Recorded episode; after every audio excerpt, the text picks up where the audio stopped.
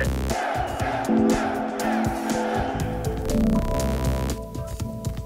Lidé v obci Černá na Chebsku dnes ráno znovu hlásili zemětřesení. První otřesy zaznamenali už ve středu. Na Chebsku teď pozorují tzv. zemětřesný roj, tedy sérii zpravidla slabších otřesů. Seismologové nemůžou vyloučit, že se v příštích dnech budou otřesy opakovat. Některé se můžou projevit i jako dunění.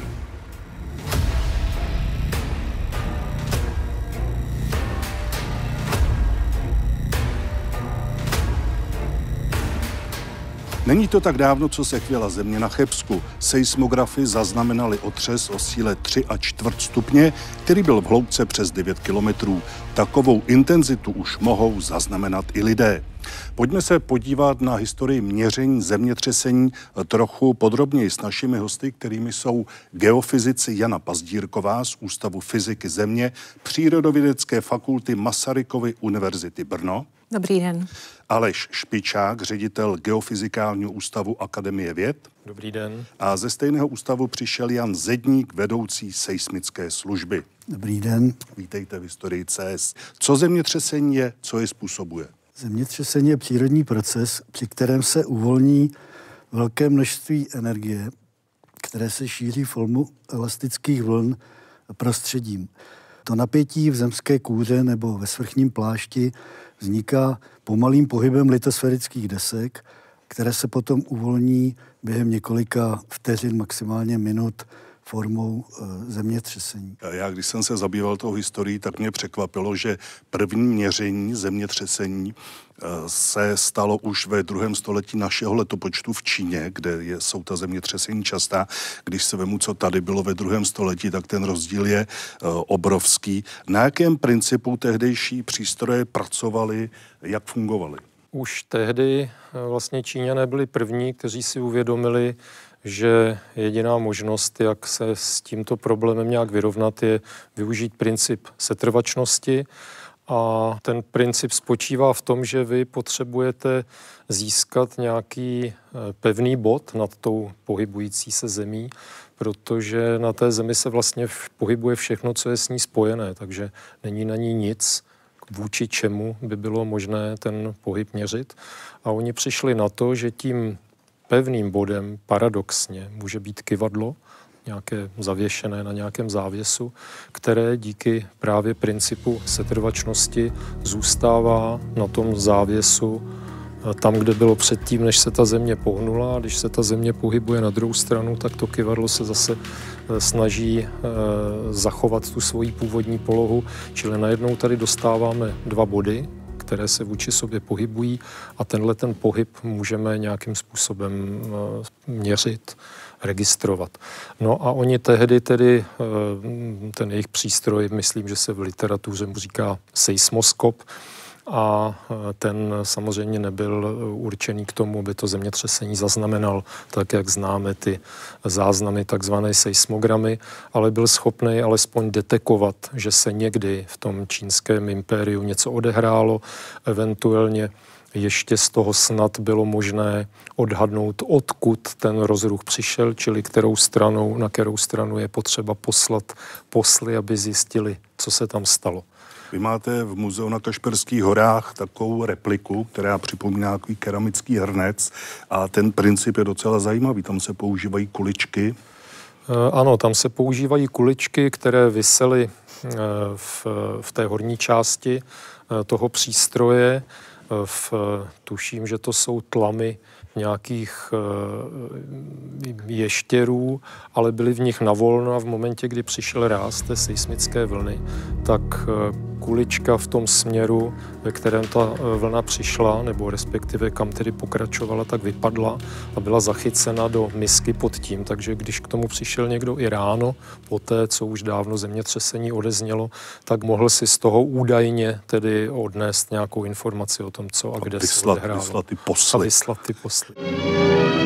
Pouhých deset vteřin trvaly otřesy země na marockém pobřeží a z půvabného přístavního města Agadir zůstaly jenom trosky. Nenasytné požáry živené vychrem z Atlantiku dokončili dílo zkázy. Na 14. január tohto roku budú obyvatelia západnej Sicílie dlho spomínať. Od mesínského zemetrasenia v roku 1908, ktoré si vyžiadalo 75 tisíc ľudských životov, bola táto najväčšia prírodná katastrofa, ktorá Sicíliu postihla. Nedávné zemetrasenie na Aljaške opäť pripomenulo nesmiernu sílu prírodného živu.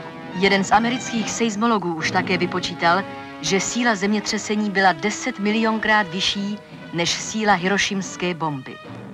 Eh, zemětřesení se šíří z ohniska, z jakéhosi epicentra.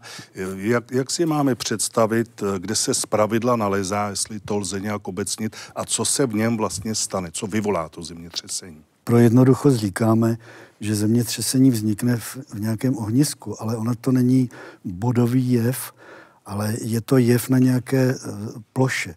Protože z pravidla se posunou dva bloky hornin vůči sobě, mohou se posunout vodorovně, Eh, svislé nebo v nějakém obecném směru.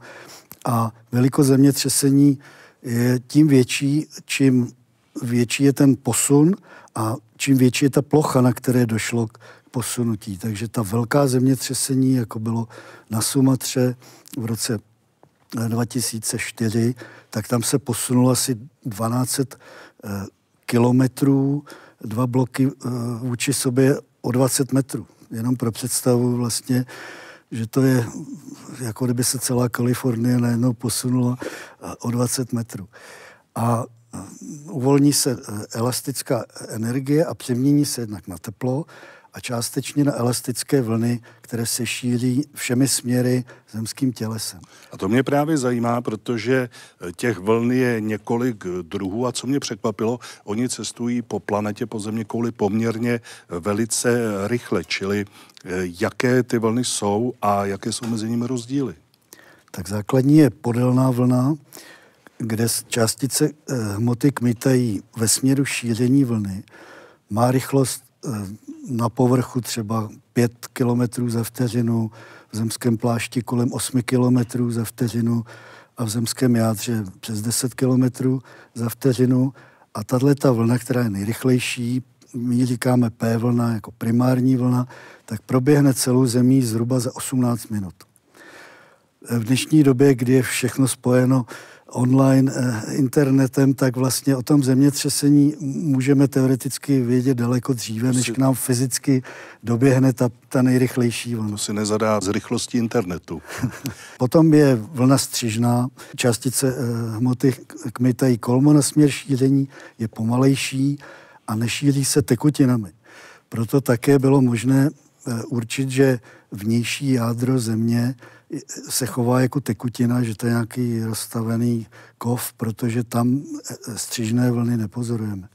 A potom existují vlny složené, takzvané povrchové, které se šíří podél povrchu země, jsou nejpomalejší, ale nesou nejvíc uh, elastické energie a tyhle ty tři vlny postupně dobíhají do všech bodů na zemském povrchu a my je měříme a z jejich dráhy a času šíření O tom zjistíme spoustu informací o stavbě země a procesech, které se v ní odehrávají. Tak to víme ale všechno až dneska.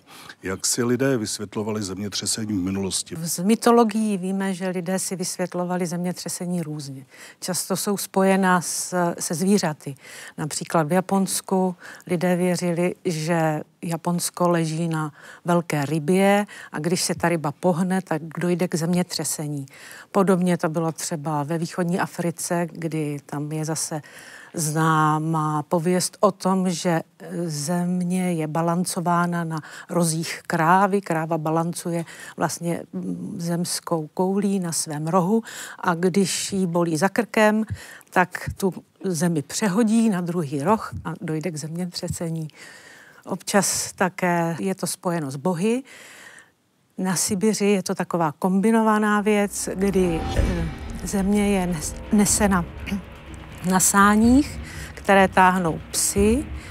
E, na těch sáních vlastně jede i Bůh a občas se ti psi zastaví, protože mají blechy a potřebují se podrbat a tak vznikne podle sibirských lidí zemětřesení. Samozřejmě je s tím spojeno také to, že lidé se obraceli k Bohu, co to na nás Bůh seslal za pohromu, případně také se to objevovalo v kázáních, jako vy jste hřešili a to je trest boží, to zemětřesení. V poslední době byli vzrušení obyvatelé v prostoru mezi veletržním palácem a elektrickými podniky nápadnými záchvěvy země. Zpráva města Prahy pověřila Ústav pro zkoumání stavebních hmot, aby provedl měření záchvěvů. Šli jsme s panem doktorem Jirsákem na místo zemětřesení a natočili jsme jeho měření.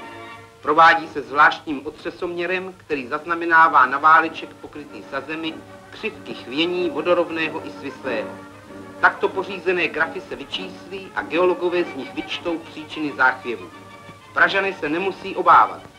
Zemětřesení způsobila vysoká voda, narážející u Holešovického jezu na pobřeží. Když voda ochabla, chvění ustalo. My jsme teď u nás v období několika výročí, protože je to 120 let, co tady se prováděla první seismická měření už jakoby moderního typu. Zároveň byla uvedena do provozu první trvalá seismická stanice o něco později a před 100 lety byl uveden do provozu první seismograf. Jak to měření tehdy vypadalo? Princip těch aparatur, které byly vyvinuty na eh, vlastně konci 19. století, tak se eh, příliš nelišil od těch současných, ale co se samozřejmě zásadně liší je, že díky elektronizaci, digitalizaci, materiálovému vývoji dneska ty přístroje jsou miniaturní, daleko méně náchylné k nějakým problémům vzhledem k okolnímu prostředí a tak dále. Takže tenkrát třeba jeden ten přístroj, který byl v roce 1924, si se nepletu, nainstalován na Karlově, na té stanici, jako které jste zmiňoval, že bude slavit 100 let, no tak ten vážil tunu nebo snad ještě víc. Byly to obrovské přístroje.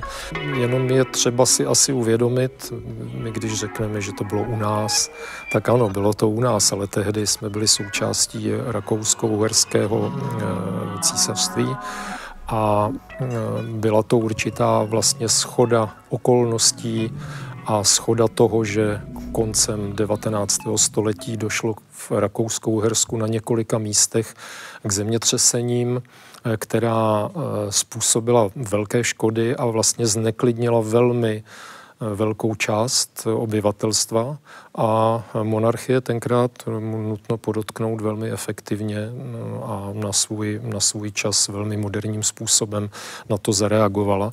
Takže těch eh, seismických stanic eh, vzniklo několik a tyhle ty tři, které jste zmiňoval, no tak byly v tom žebříčku hodně vysoko. Kašperských horách, daleko od druhu civilizace a v místě minimálních seismických poruch, je jedna z nejcitlivějších stanic na registrování zemětřesení a explozí na celém světě. 150 metrů pod zemí citlivé přístroje převádějí seismické kmity naší země na elektrické napětí, které potom v malé observatoři na povrchu zaznamenávají registrační přístroje.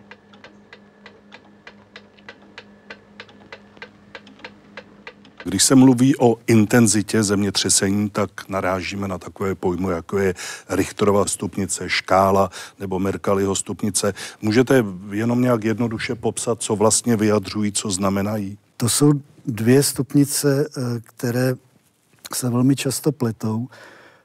My z přístrojů zjistíme velikost zemětřesení na Richterově stupnici. To zavedl Charles Richter ve 30. letech na klasifikaci blízkých zemětřesení. A pak se tenhle pojem, je to logaritmická stupnice, čím jste dál, tím je zemětřesení slabší, je tam nějaký útlum a proto zavedl logaritmus na to, abychom ty obrovské rozdíly v uvolněné energii popsali nějakým jednoduchým číslem. Nyní se používá eh, termín magnitudo z anglického magnitude a charakterizuje uvolněnou energii v ohnisku, prostě velikost zemětřesení. A pak je druhá stupnice, stupnice účinků na povrchu. Ta má z pravidla 12 stupňů od nepocítěno do totální zkázy krajiny. Eh, u nás nejsilnější byly, co, co je popsáno, 7. stupně, to znamená už nějaké škody. A tam je velký rozdíl, když si vezmeme zemětřesení s magnitudem 4,5, které vyvolá intenzitu otřesu na povrchu s intenzitou 7 a za, zaměníme to, tak magnitudo 7 už je poměrně silné zemětřesení, které může způsobit obrovské škody. Takže tyhle dvě stupnice se nesmí plést a proto my radši používáme velikost zemětřesení a e, tu druhou stupnici si necháváme pro e, stanovení seismického ohrožení a pro takové ty věci kolem toho, jak stavět bezpečné budovy, aby vydržely silné otřesy. Pouze půl druhé minuty trvalo zemětřesení, které mělo tak tragické následky. V rozvalinách budov zahynulo na 400 osob, pět tisíc lidí bylo zraněno anebo utrpělo nervový šok. Desetitisíce obyvatel Caracasu opustili město ze strachu před dalšími otřesy. Když jste zmínil ty škody, než bych chtěl pořad historie CS bulvarizovat, ale přece jenom uh, pojďme si připomenout ta největší nebo ta velká zemětřesení Lisabon 1755, Chile 1960, Sumatra 2004. Uh, jaké byly ty jejich následky? Jaká byla taková nejhorší zemětřesení a jejich dopady? Tato zemětřesení, co jste jmenoval, byla katastrofální, protože většinou v blízkosti ohniska zničila úplně všechno. A co nezničilo, nezničili otřesy, tak dokonali třeba požáry, výbuchy a mm, potom následné dotřesy, kvůli kterým spadlo i to, co nespadlo při tom hlavním otřesu. Vy jste říkal, že vlastně se reagovalo na zemětřesení, která byla zaznamenána v rámci Rakousko-Uherska. Co tahle zemětřesení? Dá se z toho vůbec vzít nějaké poučení, přijmout nějaká opatření, která by ty následné zemětřesení na ně nějak reagovaly a ty škody alespoň trochu zmenšila? Já bych třeba uvedl příklad Lisabonu v roce 1755. To zemětřesení samotné má odhadované magnitudo někde kolem 8 vzniklo asi 100 kilometrů eh, v Atlantickém oceánu od, od pobřeží a přesto bylo tak silné, že pobořilo Lisabon a všechny přilela pobřeží tam eh, Portugalska, Maroku. A asi za 40 minut přiběhla vlna tsunami, která po, pohltila lidi, kteří utekli před zemětřesením z kostelů, protože to bylo na svátek všech svatých a lidi byli zrovna v tou dobou v kostele a utekli na nábřeží na volný prostor, což je správné chování, ale nepočítali s vlnou tsunami a zbytek eh, zkázy eh, dokonali požáry, protože svíčky způsobily rozsáhlé škody. Ale proč to, proč to povídám? Protože eh, přes velké množství obětí, nějakých 70, 90, 100 tisíc obětí, tak Portugalsko mělo velké štěstí, že jich ministerský předseda, pozdější Marquis de Pombal, byl velmi efektivní a energický muž. Král Josef I. se jako zázrakem zachránil, protože jeho dcera si přála, že stráví eh, svátek někde mimo Lisabon. Takže tyhle ty dva eh, vysoce postavení pánové zorganizovali, hlavně tedy Marquis de Pombal, eh, záchranné operace a okamžitě rozvinuli plány na rekonstrukci Lisabonu. Eh, bylo několik možností od přesunutí města někam jinam až po rozšíření a vlastně moderní tvář Lisabonu s velkými bulváry, s velkými náměstími jeho, jeho práce. Eh, je to krásné město a spoustu domů tam nese na, na portálu datum 1755-56. A on dokonce, jak rozeslal makroseismické dotazníky, kde se ptal, jaké byly jak oběti, jaké byly důsledky požáru, důsledky tsunami eh, a spoustu užitečných otázek, které si myslím potom našly inspiraci i v těch rakousko-uherských eh, dotaznících. Stojím na náměstí v Kraslicích. V sobotu ráno tady občané zaznamenali první otřesy půdy. My jsme vás o nich už informovali. Od té doby se ovšem otřesy ještě několikrát opakovaly. Byly i dnes v noci, naposledy 6 hodin 20 minut ráno. Jak se otřesy projevují? No, řeknu vám, že to zrovna příjemný pocit není, protože eh, je to nezvyklý pohyb pod nohama, cinkání skla, eh, klepání nábytkem, pak přijde rána, která postupně odeznívá a ta situace se opakuje. Eh, mě celkem překvapilo, že takové ty rizikové oblasti u nás jsou tři. Jsou to ty západní Čechy, které jsou celkem známé, ale také je to Hronovsko a Jesenicko. Co mají tyhle tři regiony společného, v čem se liší? Eh, pokud jde právě o zemětřesení. Ty tři oblasti spojuje v podstatě to, že jsou na severním okraji Českého masivu a na všech místech se vyskytují kyselky, což jsou minerálky s volným oxidem uhličitým. Ty se v jižní části Českého masivu nevyskytují. Eh, na západních Čechách a na tom Jesenicku tam máme sopky, ty západočeské jsou mladší, tam se odhaduje stáří těch eh, sopek kolem 200 tisíc let, zatímco na Jesenicku ty sopky jsou staré 800 tisíc až milion let, takže možná mm, ta aktivita tím, že jsou tam starší sopky, tak byla dřív větší. Ale řekla bych, že zemětřesení nejsou jenom na Jesenicku, tam v té oblasti nám e, se tam ukazují ohniska vlastně na celé střední a severní Moravě a ve Slesku ohniska jsou v okolí Štenberka, e, Šumperka, na Králickém sněžníku, na Opavsku, Nedávno bylo zemětřesení poměrně silné u Hlučína. A ty západní Čechy to taky není jenom taková izolovaná oblast aktivní je vlastně celá jihozápadní hranice česká, kde jsou a byla zemětřesení třeba na Přimdě, v roce 1902 bylo silné zemětřesení na Domažlicku, na Tachovsku a jde to až dolů k Českému Krumlovu.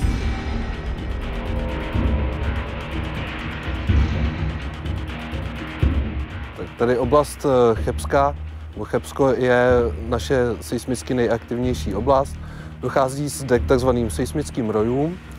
Ty se, ty se vyznačují tak, že zaznamenáme spoustu otřesů, pocítěných může být několik. Ten seismický roj trvá v řádu dnů až e, měsíců, když to na rozdíl od klasického zemětřesení, kdy je vlastně jeden velký otřes následovaný takzvanými, takzvanými dotřesy. E, tato oblast je přibližně veliká 60 x 60 km, ty seismické roje se z nejvyšší části vyskytují eh, vlastně na našem území, ale pár otřesů je zaznamenáno i v sousedním Německu. Příčinou zemětřesení je zde doznívající vulkanická činnost čtvrtohorních sopek, třeba jako komorní hůrka nebo železná hůrka. To je vlastně doprovázeno i častými výrony CO2 a lázeňskými prameny, minerálními prameny.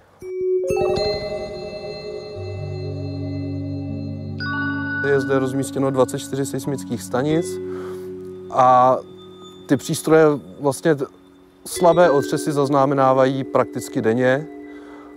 Čas od času, kdy vlastně dojde k tomu zemětřesnému roji, se ta aktivita zvýší. Dokážeme naměřit až několik stovek otřesů denně, ale těch pocítěných místními obyvateli v tom roji bývá opravdu jenom pár. Podle informací z Geofyzikálního ústavu ČSAV v Praze došlo dnes v 11 hodin 16 minut k dalším seismickým otřesům v okrese Cheb. Nebyly hlášeny větší škody, nedošlo ani ke zranění osob. Seismická aktivita se v západních Čechách projevuje od 3. prosince. Řekněte nám, o jak silné zemětřesení šlo. Eh, seismická stanice našeho ústavu, Geofyzikálního ústavu Československé akademie věd. Eh, z tohoto, ze záznamu této stanice jsme určili magnitudu 4,9. Já jsem až doteď měl představu, že žijeme v tektonicky klidné oblasti, teď se asi začnu trošku bát. Vy jste říkala, že vlastně ta zemětřesení kopírují regiony, kde se vyskytují kyselky neboli minerální prameny. Co ta lázeňská oblast v západních Čechách? Můžou tyhle ty projevy někdy změnit nebo třeba dokonce zastavit ty prameny? Stalo se to někdy v historii? Stalo se to několikrát, například už při tom již zmíněném zemětřesení v Lisabonu v Portugalsku v roce 1755.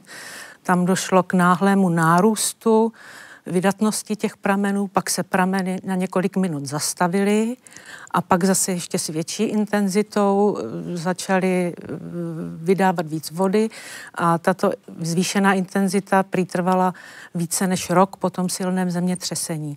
A dokonce i během roje západočeského, což byla nejvýznamnější novodobá seismická aktivita v letech 1985 až 1986, tak se tam na několika těch pramenech se měřili nějakou dobu vydatnosti a také se ukázalo, že po tom těch nejsilnějších otřesech došlo ke zvýšení vydatnosti těchto pramenů.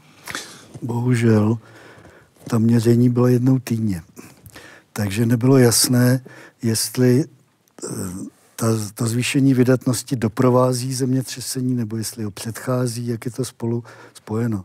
V dnešní době už je tam daleko hustší síť eh, měření eh, kolísání hladiny vody a v podstatě spojitá, takže v případě, že by přišlo nějaké silnější zemětřesení, tak je možné nějaké souvislosti v tom hledat. My, když se podíváme hodně, hodně do naší minulosti, tak já jsem tady našel zprávy o zemětřesení, které je z doby někdy před 11 tisíci lety, eh, při kterém byl vyzdvižen blok Rychlebských hor. Magnitudo bylo tehdy odhadnuto na 6,3 desetiny, což je stejné, jako mělo například to ničivé zemětřesení v italské Aquile v roce 2009. Je to to nejsilnější zemětřesení, které jsme u nás zaznamenali a dá se věřit těmto zprávám vlastně z doby před 11 tisíci lety? No pojďme si říct, jak jsme se o tom vlastně dozvěděli. V posledních letech, to už jsme si říkali, měříme zemětřesení podle pomocí přístrojů v posledních asi 100 letech. Dokud ještě nebyly přístroje nebo dokud jich bylo málo, tak získáváme informace z historických, eh, z písemných záznamů. Jsou to různé kroniky, dopisy, matriky, v pozdějších dobách noviny jsou také častým zdrojem informací. A tyto písemné záznamy třeba ve Středomoří jsou už z přelomu letopočtu, ale ve střední Evropě jsou staré zhruba tak tisíc let, přičemž ty věrohodnější zprávy o zemětřeseních máme, řekněme, v posledních pětistech letech. A o tom, co bylo dřív, vlastně nevíme. Proto se vyvinula, protože chceme vědět, co bylo dřív, jsme na stabilní části kontinentu, kde ty opakovací periody těch silných zemětřesení mohou být mnohem delší, než vlastně jsou ty písemné záznamy tak byla vyvinuta taková metoda paleoseismologie, která zkoumá mm, možné indicie o těchto silných zemětřeseních vlastně v geologické stavbě. Je to takové komplikované a drahé, to se musí najít zlom, přesná poloha zlomu, pak se vykope hluboká rýha napříč toho zlomu a mm, dostanete vlastně geologický řez. A tam se hledají indicie, které by mohly svědčit o tom, jestli na tom zlomu došlo k zemětřesení a kdy. Takových míst bylo u nás proměřeno už asi 15. Tak podobné indicie jako v těch rychlebských horách se našly třeba i v západních Čechách nebo na střední Moravě. Kolegové z Rakouska objevili jedno takové zemětřesení v prostoru mezi mm, Bratislavou a Vídní, asi 20 tisíc let staré. Našly se tam indicie, jestli tam to zemětřesení ve skutečnosti bylo a kdy, to asi se nikdo nedoví. A teď vy jste tady vyjmenovala celou řadu lokalit u nás, kde podobným jevům dochází. Teď tady máme stopy po opravdu velkých zemětřeseních. Eh, jaká je šance, že se eh, budou opakovat? Třeba to rychlebské ne, nemůže se opakovat jednou za 11 tisíc let? Řekněme, není to vyloučeno. Nemůžeme vyloučit. Neřekneme, jestli to bude za týden nebo za 50 tisíc let, rozhodně ne, ale eh, krizové plány a seismické ohrožení musí i s takto silnými zemětřeseními počítat. Já jenom bych k tomu dodal poučku jednoho z velkých takových titánů seismologie 20. století, Hiro Kanamoriho a ten říká, že co se stalo v posledním milionu let někde, tak eh, proč by se to tam nemohlo stát znovu? Protože milion let vzhledem k setrvačnosti těch procesů deskové tektoniky je něco během, během tohoto časového intervalu, který nám se zdá strašlivě dlouhý, tak tam ty procesy se prostě takhle rychle nemění. No ale zase nemá cenu se tím nějak strašit. Já bych k té metodě, o které mluvila Jana, jenom dodal, že to, že byly nalezeny indicie v těch, v těch výkopech, kde vidíte ty vrstvičky a můžete vlastně usuzovat o tom, jestli se tam něco neposunulo a pak se musí, můžete třeba ještě pokusit to datovat geochemicky, tak skutečně jsou to indicie, ale jak si říci naprosto s jistotou, ano, tento úkaz, který, který tam strukturně vidím a mám ho zdokumentovaný, odpovídá stoprocentně zemětřesení o takové a takové síle nebo vůbec stoprocentně tomu zemětřesení, takhle, takhle eh, jako úplně, úplně stoprocentně se to říct nedá. A eh, každopádně eh, speciálně v té, v té západočeské oblasti určitě je potřeba nicméně o těchto věcech přemýšlet. Popraskané stěny uvnitř rodinného domu v Červeném kostelci na Náchodsku budou Lelkovým a Přípkovým připomínat úterní zemětřesení, které trvalo asi 10 vteřin. Nejenom takový hukot, jako když přejede tank, zadrbala se celá ta stěna, zastavily se hodiny a tady to ruplo. Takový dunění, taková rána, já jsem se domnívala, že nám spadla střecha nebo kus baráku. Otřesy půdy zaznamenalo několik domácích vědeckých ústavů. Přesně je změřili také přístroje špičkového armádního pracoviště v podzemí u Sedloňova v Orlických horách. Otřes byl lokalizován do prostoru města Lupice. Byl jeden otřes jenom, bylo to v hloubce asi 10 až 12 kilometrů.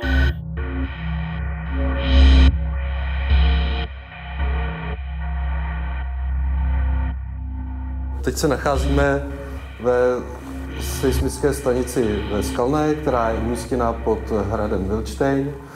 Vlastně je součástí jedné z 24 seismických stanic, odkud eh, vlastně naměřená data putují k nám do Prahy, do Geofyzikálního ústavu, kde dochází nejprve k automatickému vyhodnocování a pro detailnější vlastně zkoumání otřesů je potřeba stále eh, provádět manuální analýzu dat. Nejvýraznější zemětřesení, které tato stanice zaznamenala, bylo v roce 2018. Jednalo se o zemětřesný roj s nejvyšším magnitudem 4,2. My do, tady dokážeme zachytit nejen zemětřesení tady v západních Čechách, ale stanice je schopná zaznamenat i zemětřesení z celého světa. Dokázali jsme zaznamenat například v nedávné době ničivé zemětřesení v Turecku, v Maroku. Například eh, zemětřesení v Japonsku jsme schopni zaznamenat po nějakých eh, deseti minutách, vlastně, což odpovídá době šíření eh, seismických vln zemskou kůrou. Kolik zemětřesení za rok se na planetě a u nás objeví? Přibývá zemětřesení, nepřibývá, je ten počet zhruba stejný a jak je to u nás? Zemětřesení těch slabých je na naší planetě za rok třeba milion. Těch nejsilnějších magnitudo 7 až 8 je tak kolem 15 eh, za rok, magnitudo 6 až 7, 120. Je to zase exponenciální stupnice, čím slabší zemětřesení, tím jich je víc. Těch pocítěných lidmi to strašně kolísá. Ta aktivita není rovnoměrná. Většina zemětřesení, zvláště těch silných, se odehrává na okraji aktivních okrajích litosférických desek, kde desky do sebe narážejí, podsunují se jedna po druhou, takže tam se koncentrují ta největší zemětřesení, třeba v Turecku, které byly Eh, následovány stovkami, spíš tisíci eh, slabších otřesů a to potom v té statistice vám naskáče, čili určitě to není tak, že by zemětřesení přibývalo. Zvětšuje se citlivost těch přístrojů. Když si vemu, kolik je seismických stanic eh, v současné době, kolik byl, jich bylo na začátku století, tak to jsou propastné rozdíly takže víme opravdu o velmi slabých zemětřeseních, ale podstatná jsou ta silná. A těch je pořád stejně.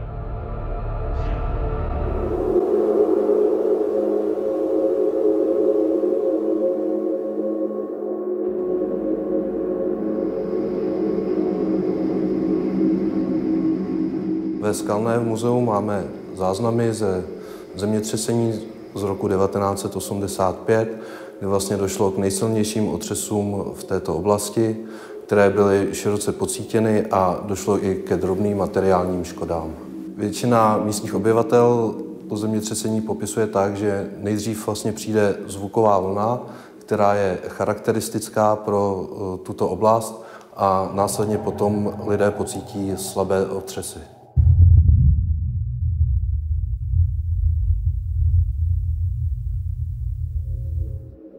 Když začalo zemětřesení, děti rámus, babičko, co se to děje, a slyšela jsem cinkot skla, nábytek a voda z akvária a ze všeho, když popojíždělo a v televize na zemi a květiny, to vidíte sami. Dneska jsme seděli u stolu a byly takové dvě jako rány, které prostě takové dunění a to sami zase hýbání na židli a tak nějak tomu se začal hýbat. Když máte nahoře dřevěný podlahy a bouchnete do té podlahy, jako, tak to prostě zaduní po celém baráku. To je takový úplně, bych řekl, nejvíc přirovnatelný zvuk. No. Geofyzikální ústav zřídil ve Skalné v roce 2015 Geofyzikální muzeum seismickou expozici za účelem přiblížení široké veřejnosti problematiku zemětřesení. Tohle je jeden z našich nejoblíbenějších exponátů, zejména u dětí, kde vlastně můžete bourat eh, vámi postavené domečky, ale zároveň to demonstruje i eh, vliv zemětřesení na, eh, vlastně na budovy, kdy při nejmenší rychlosti se rozkývá ta nejvyšší budova, při vyšší rychlosti se nejvíc rozkývá ta prostřední budova a ostatní zůstávají relativně v klidu. A při nejvyšší rychlosti vlastně dochází k nejvyšší výchylce u té nejnižší budovy, zatímco třeba ta nejvyšší zůstává v klidu. Ze zákona jsou povinné seismické sítě kolem atomových elektráren. Existuje privátní seismická lokální síť v Ostravsko-Karvinském uhelském revíru na plynovém zásobníku v hájích. A to nepočítám stanice, které jsou na našem území rozmístěna, aby zahustila tu stávající síť. Já bych se zastavil u jedné z těch stanic, která mě zaujala. Jsou to Kašperské hory. E, ta stanice tam funguje tuším od roku 1960 a ona je v takovém romantickém prostředí e, bývalých zlatých dolů ve štole e, Kristina. Proč vznikla právě tam? A jich Čech je přirozeným cílem, protože jste blízko Středomoří, kde se vlastně v Evropě všechno seismické významné odehrává. A e, potom e, ten důvod další byl ten, že e, hledáte místo, které je klidné, což Šumava splňovala speciálně po, po válečném odsunu německého obyvatelstva. Průmysl tam nebyl žádný významný ani předtím, takže ten klid z tohoto pohledu byl zaručen. A navíc tam po eh, té středověké a ještě potom tedy pozdější těžbě zlata byla řada důlních děl, která, některá z nich ve velmi eh, dobrém stavu. Bylo možné tedy ty přístroje dostat do horninového masívu. Eh, v ty v Kašp, u Kašperských hor jsou 100 metrů od vchodu do, do štoly. Eh, čili to je místo, kde nějaký dopad, ať přirozeného šumu daného přírodou, anebo tím průmyslovým, daným železnicí, silnicí, průmyslem, tak tam je prostě nulový. A to vám vlastně umožňuje využít naplno citlivost těch přístrojů, což běžně eh, možné není. A proto tedy byla zvolena, eh, zvolena štola Kristýna. No ono se to povedlo, protože já tedy mám údaj, že mezi lety 1964 a 89 zaznamenala asi 40 tisíc zemětřesení a byl to vlastně v tomhle období světový rekord. Co tedy vlastně ona je schopná zaznamenat? Když to vemu zblízka dál, tak třeba průjezd aut na silnici, které vedou na čtolou. Není to velké rušení, ale eh, je to, je to poznat. Nebo když se spustí katr ve vedlejším údolí, tak vidíme slabou linký šum a víme i, kdy mají přestávku na svačinu. Eh, registrujeme slabá zemětřesení na Šumavě, jako v nedávných letech v okolí Prášil. registrujeme eh, exploze v lomech v okolních, v okruhu několika desítek, stovek kilometrů. Samozřejmě zmíněná zemětřesení v Jižní Evropě, kvůli kterým stanice tam byla vybrána, ale i vzdálená zemětřesení. Já jsem překvapen, že když v Biltenu najdu zemětřesení na ostrově Fidži s magnitudem 3,94, které seismická stanice Kašperské hory zaregistruje.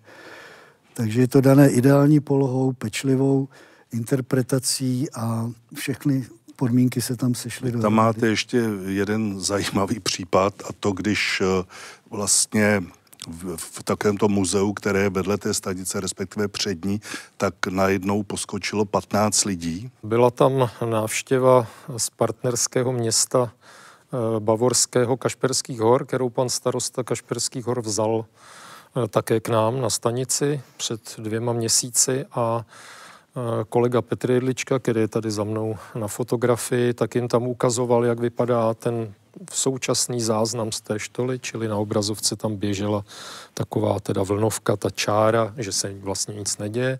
A řekl jim, že když teda všichni najednou vyskočí, takže uvidějí eh, ten impuls. Byli ve vzdálenosti vlastně takových nějakých 120-130 metrů od těch přístrojů. No takže oni prostě si řekli raz, dva, tři, hop, a viděli tam zoubek na té, na té lince. No, čili ta, ta citlivost je, je e, strašně vysoká. Ono dokonce v té štole, respektive v sousední štole, před časem bylo ještě něco jiného. Byla tam podobná vojenská stanice, která měřila co? Vojáci tam měli zcela nezávislé pozorování od 60. let do roku 1984 a jediným úkolem bylo zjistit, jestli neprobíhá jaderná exploze. To bylo období horečného zbrojení a mnoha jaderných testů. Za celou dobu od těch 40.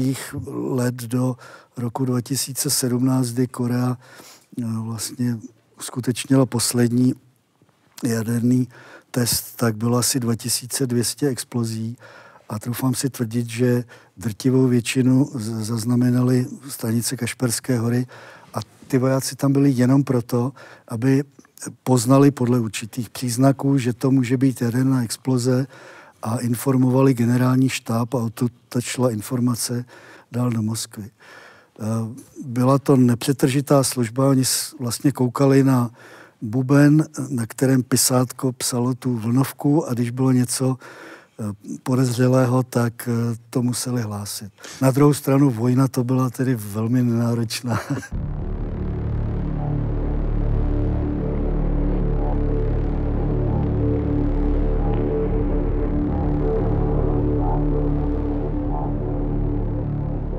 Vy už jste tady mluvili o různých zahraničních vlivech. Naši občané mohli vidět asi následky zemětřesení, nejčastěji v bývalé Jugoslávii, kde se s nimi setkali.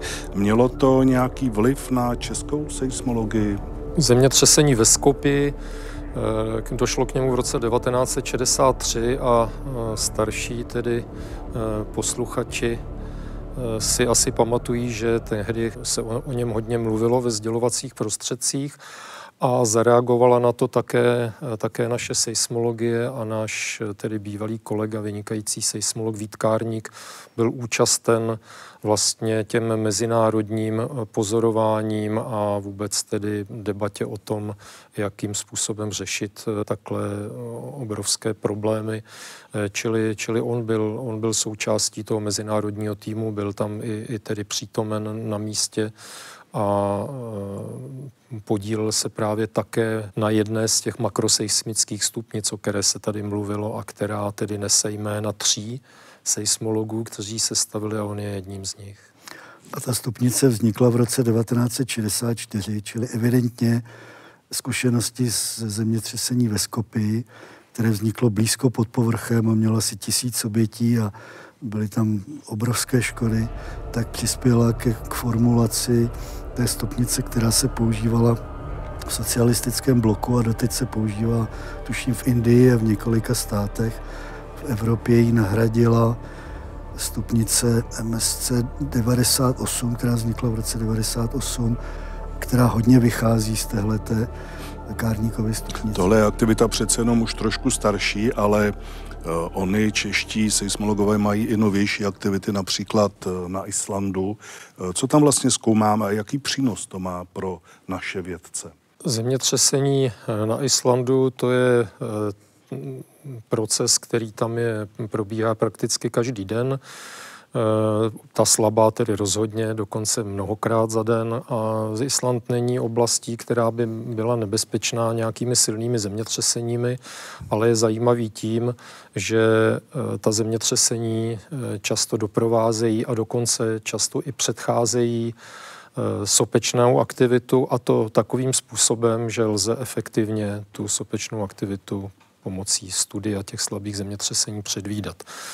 No a tahle ta podobnost sérií zemětřesení na Islandu a e, v západních Čechách vedla mé kolegy, kolegu e, Pepu Horálka zejména k tomu, že navázal tam spolupráci takovou, že bylo možné tam umístit naše seismické stanice na poloostrov Reykjanes a idea byla taková, že zemětřesné roje na Islandu budeme porovnávat s těmi našimi a budeme se snažit se tedy nějak posunout v poznání toho procesu.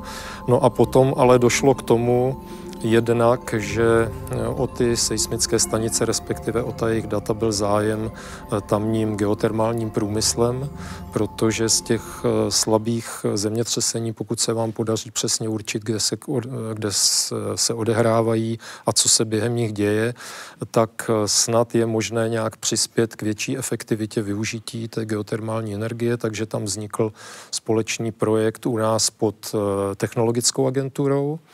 No a potom ale zcela e, překvapivě a nad očekávání kohokoliv, kdo tam s tím v tom roce 2013 začal, tam začala ta e, známá seismická aktivita e, v roce 2020, která potom asi po roce vyústila v tu první erupci na Islandu, na Reykjanesu po asi 800 letech a to se potom zopakovalo v roce 2021. No a nyní jsme svědky opravdu v podstatě za ty poslední roky bezprecedentní seismické aktivity, obrovské pohyby zemského povrchu, evakuace asi 4 tisíc lidí. No a ta data těch českých stanic využívají využívá islandská seismická síť, eh, která tím pádem je v tomto místě hustší, může eh, získávat přesnější údaje o těch zemětřeseních, takže to je bonus pro tu islandskou stranu. No a pro nás samozřejmě je to v podstatě eh, zlatý důl na, na data, která mají dneska obrovskou hodnotu, protože mm, prostě ten proces, který po těch 800 letech se tam nastartoval, tak tato síť má k dispozici nejenom tedy tu aktivitu současnou, ale těch pět let předtím a věřím, že se to podaří zúročit. Vy jste už zmínil to, že tohle všechno se děje proto, aby se dala eh, předvídat jakási aktivita, v tomto případě sopky, ale co zemětřesení, do jaké míry je lze předvídat, případně mu nějakými metodami čelit? Já si myslím, že předvídání zemětřesení, ačkoliv je to jeden z cílů seismologie, tak je těžké, ne, ne nemožné, protože to napětí se hromadí hluboko v zemi. Nejhlubší vrt má 12,5 kilometru na polostrově kola je nesmírně drahý a je to bodová informace. Z pravidla se podaří dovrtat do daleko menších hloubek. Přímé pozorování neexistuje. Američani na známém zlomu San Andreas vyvrtali vrt, zalomili ho, aby procházel zlomem, osadili ho mnoha přístroji a zatím to k nějakým předpovědím nevedlo. A úspěšných předpovědí je jako šafránu. Číňanům se to povedlo v roce 1975. Tenkrát byly evidentní příznaky, že se něco chystá, takže tehdejší režim neměl problém s evakuací celé oblasti. Přišlo velké zemětřesení, no jenže za rok potom přišlo do sousední oblasti bez varování zemětřesení a mělo podle neoficiálních údajů asi tři čtvrtě milionů obětí. Oficiálně Číňani přiznali asi čtvrt milionu, takže je to opravdu problém. A jediná cesta z toho ven je eh, stavět eh, bezpečné konstrukce, pokud na to ten stát má peníze, protože je to samozřejmě podstatně dražší. Ale na příkladu toho Turecka, které jsem zmínil na začátku, je vidět, že když se postaví domy přímo ve zlomové oblasti a ošidí se eh, jak konstrukce, tak stavební materiály, tak potom dochází k obrovským a zbytečným obětem. Těch 25 tisíc obětí prostě tam nemuselo být, kdyby se dodržovala nějaká základní pravidla, takže eh, my bychom měli říct, jak, v jaké oblasti očekáváme, jak silná zemětřesení. Je to samozřejmě pravděpodobnostní údaj, ale jako vodítko pro inženýry, kteří staví budovy, tak to slouží dobře. Stále eh, se vyvíjí řada oborů seismologie také a zrovna třeba to, jakým způsobem v posledních letech funguje zrovna Eh, Islandský meteorologický ústav při monitorování té zemětřesné činnosti a jak skvěle o tom informuje veřejnost eh, v okamžitě každý den, tak to je něco, co před hm, pěti lety bylo nemyslitelné ještě. Čili určitě eh, se budeme snažit zase, zase ty znalosti o tom, co se při tom zemětřesení děje tam, kde a, a zase třeba někde jinde, protože ne všude ta geologická stavba je stejná, to je strašně podstatné, proto tak věřím, že se to posune k lepšímu. Tolik tedy historie CS na téma zemětřesení. Já děkuji našim hostům za exkurzi do tohoto světa. Vám děkuji za to, že jste se dívali opět na shledanou u dalšího vydání pořadu Historie CS. thank you